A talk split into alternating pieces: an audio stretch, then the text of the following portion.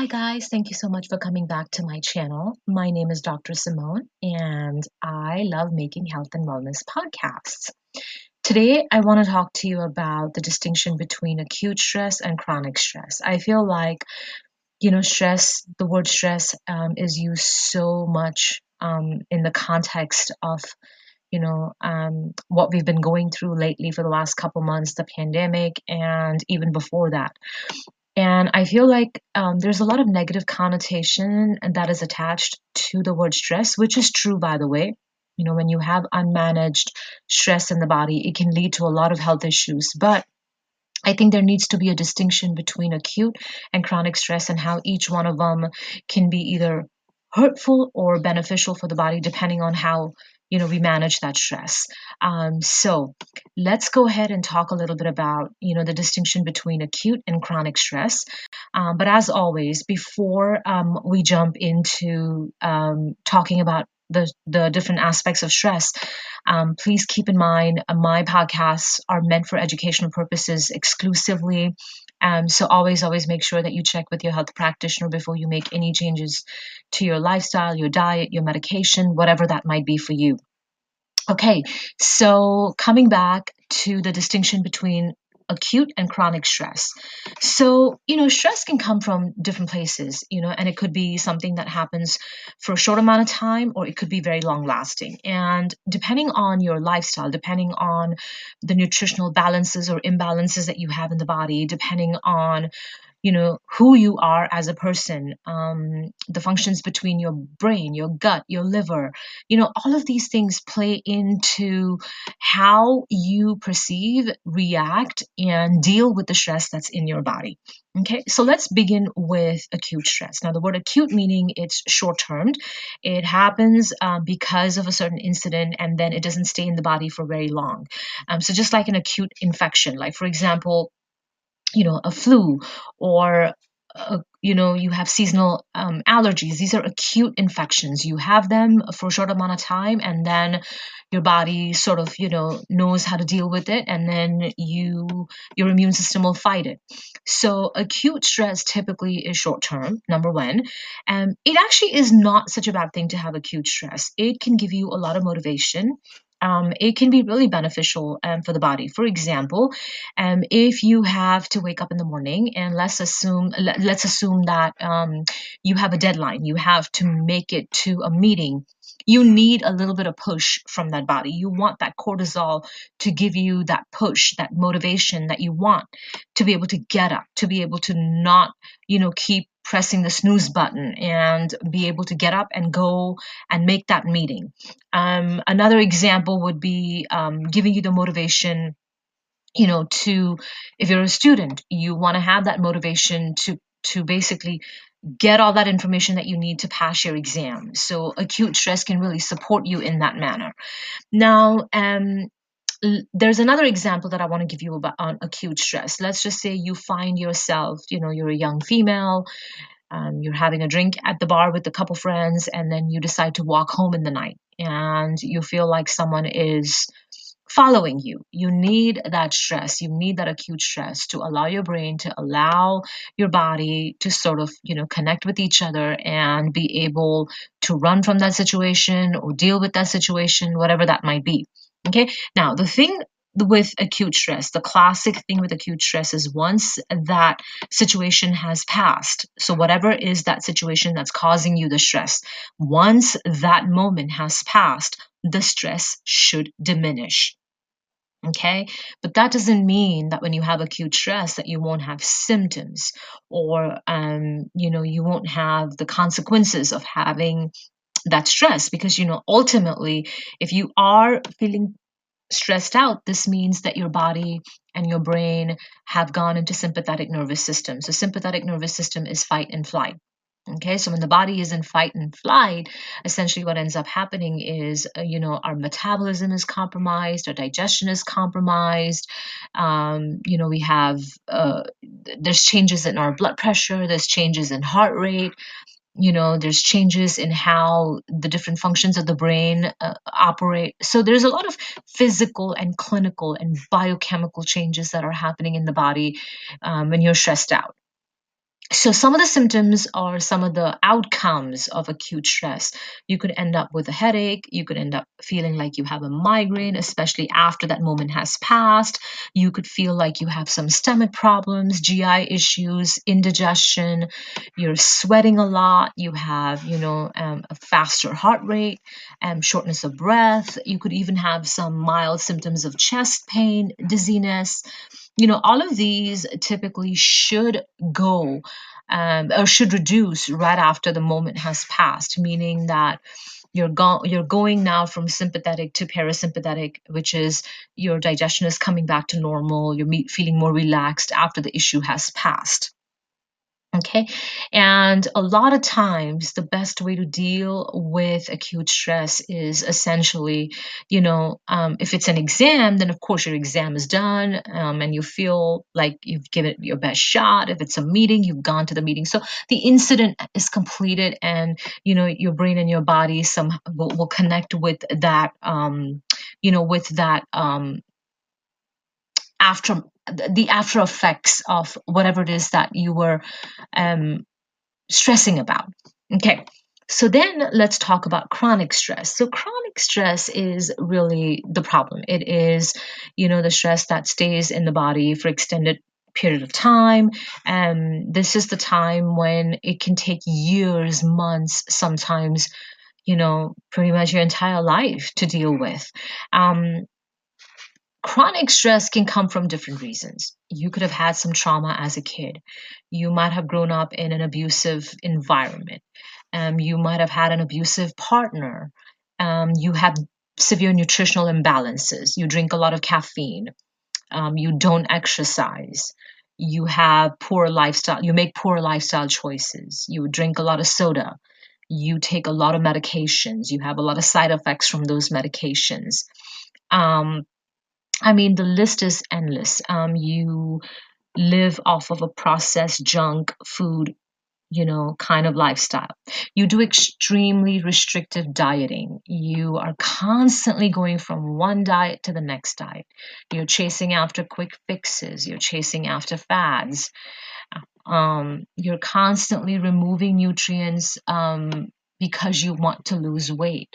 And then the depletion of those nutrients is then further causing stress for your body. You don't have any relaxation practices in your in your um, daily lifestyle so that means you're either not exercising you're not meditating you know um, you have really no physical activity in your life so there's a lot of reasons why you might end up with chronic stress um, a lot of times chronic stress is really um, it can come from having poor communication between the liver, the gut, and the brain, and sometimes even your thyroid hormone. So, for example, if you have an extremely processed lifestyle, our immune system primarily is made in the gut. So, if you have a compromised immune system to begin with, because you have a processed lifestyle, your body is not able to get rid of all the toxins because you're not probably drinking a lot of water. You know, as I said before, you don't have a lot of nutrients in your body. All of this can then affect your immune system. This can then also affect, um, you know, the communication between your gut and your brain, especially if you don't have a diet rich in probiotics. And so all of this combination can then further impact the immune system, and that could end up causing more stress, literally physical stress for the body, but also emotional stress. You know, because your body and your brain are not able to process all of those changes. Um, okay, so one of the key factors with chronic stress is that it can stay on in the body for an extended period of time. So, what are some outcomes from extended stress? Well, number one, you could end up having a lot of inflammation in the body. So, inflammatory health issues can be very commonly seen, autoimmune diseases can be commonly seen, you know, um, memory loss. Um, short term and long term memory losses can be seen from having a lot of unmanaged chronic stress. You know, issues like high blood pressure, kidney problems, you know, um, the body's inability to regulate your digestive system.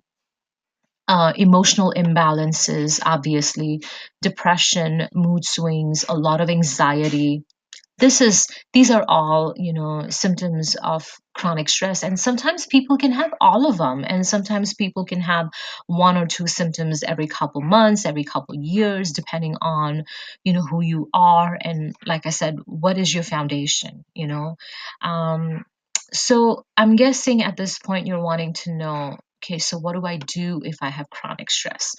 Um, well first and foremost you really need to sit down with a health practitioner and have them evaluate your nutritional um, sort of picture you know um, a snapshot of what your body is needing. So sometimes you might be you know sometimes you might be just needing a certain nutrient that might be depleted and adding that might help make let's say more neurotransmitters in the gut so, you know, dopamine, serotonin, GABA, these are neurotransmitters that essentially help us regulate our mood.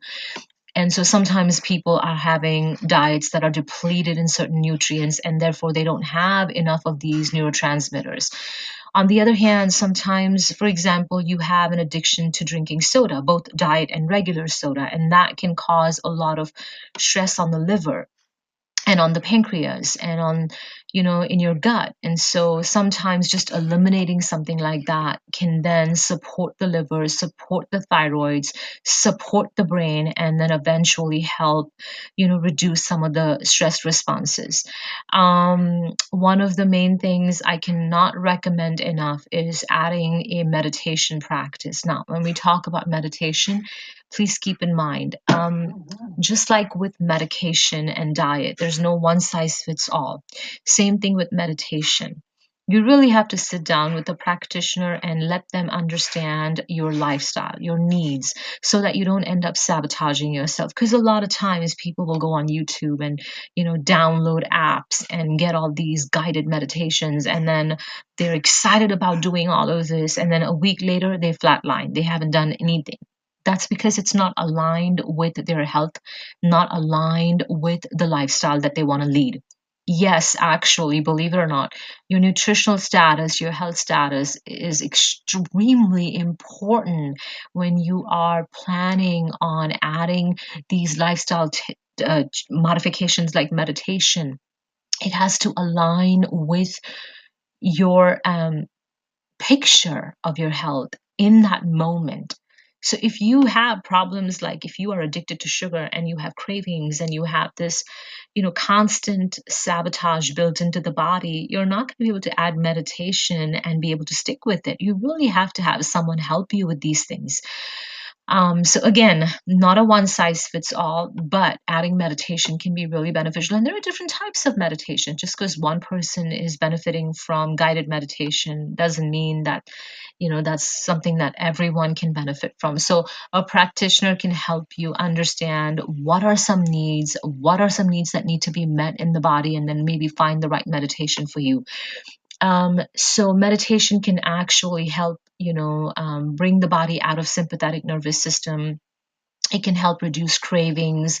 It can also help with uh, building the immune system. Um, it can help strengthen the immune system. It can help with uh, reducing inflammatory markers in the body. And all of this has been, you know, studied scientifically and data has been published in peer-reviewed journals. Y'all know I'm not someone who likes to talk about anecdotal evidences. So um, this is something that has been proven. So it's not some, you know, um, I, I, really don't like it when people give a religious or a spiritual connotation to meditation. I mean, if that's um, something that you want to do, then that's good for you. And uh, by all means, feel free to do that. But really, the main purpose of meditation in this context is to help you reduce chronic stress, which I'm coming from a very clinical point of view. I'm not really wanting to bring in anything outside of that um, adding some type of you know light physical activity. So maybe going for a walk swimming whatever it is that your body is able to withstand depending on your health and your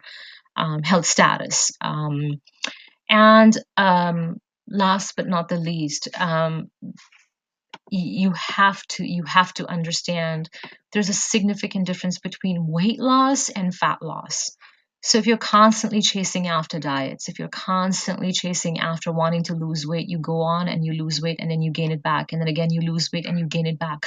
That can cause a lot of damage to your kidneys, to your pancreas, to your liver, to your brain, to your gut, uh, to your heart. And so, unfortunately, if you're constantly doing that, you are pre programming your body for inflammation. You are pre programming your body for a lot of health issues.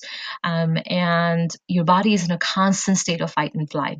So instead of focusing on superficial weight loss, um, try to focus on getting rid of you know the inflammatory markers in your body and then achieving the body weight that you want is eventually just going to be an easier task understand that your brain and your gut are constantly talking with each other.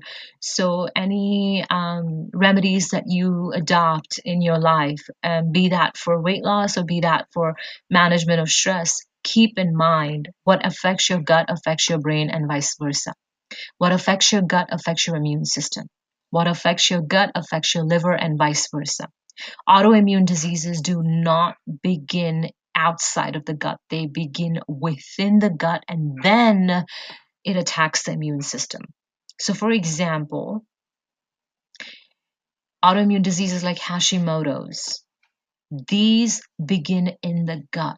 Arthritis, this begins in the gut, meaning you have nutritional imbalances in addition to unmanaged stress, in addition to lack of communication between the brain and the gut and the liver. And that is what is causing all of these um, health issues. Okay. So I hope this was beneficial. I hope you understand the distinction between acute and chronic stress. So to wrap up, um, acute stress is really not such a bad thing unless of course it happens so often that it um, it ends up becoming chronic stress. Um, acute stress is something that we need um, on a daily basis. It can be very motivational extremely beneficial if you use it in the right way. Um, chronic stress on the other hand can lead to inf- inflammatory markers in the body and can cause a lot of health issues in the brain in the gut and the rest of the body so I hope this was beneficial. Thank you so much for coming back to my channel. Um, as always, if you have any questions or um, would like for me to talk about something, please feel free to reach out to me. My social media channels um, or uh, social media pages um, are linked to my podcast. So hopefully you should be able to find me on Instagram and Facebook um, and also on YouTube. All right, guys, thank you so much for stopping by. I hope you have a nice night and don't stress.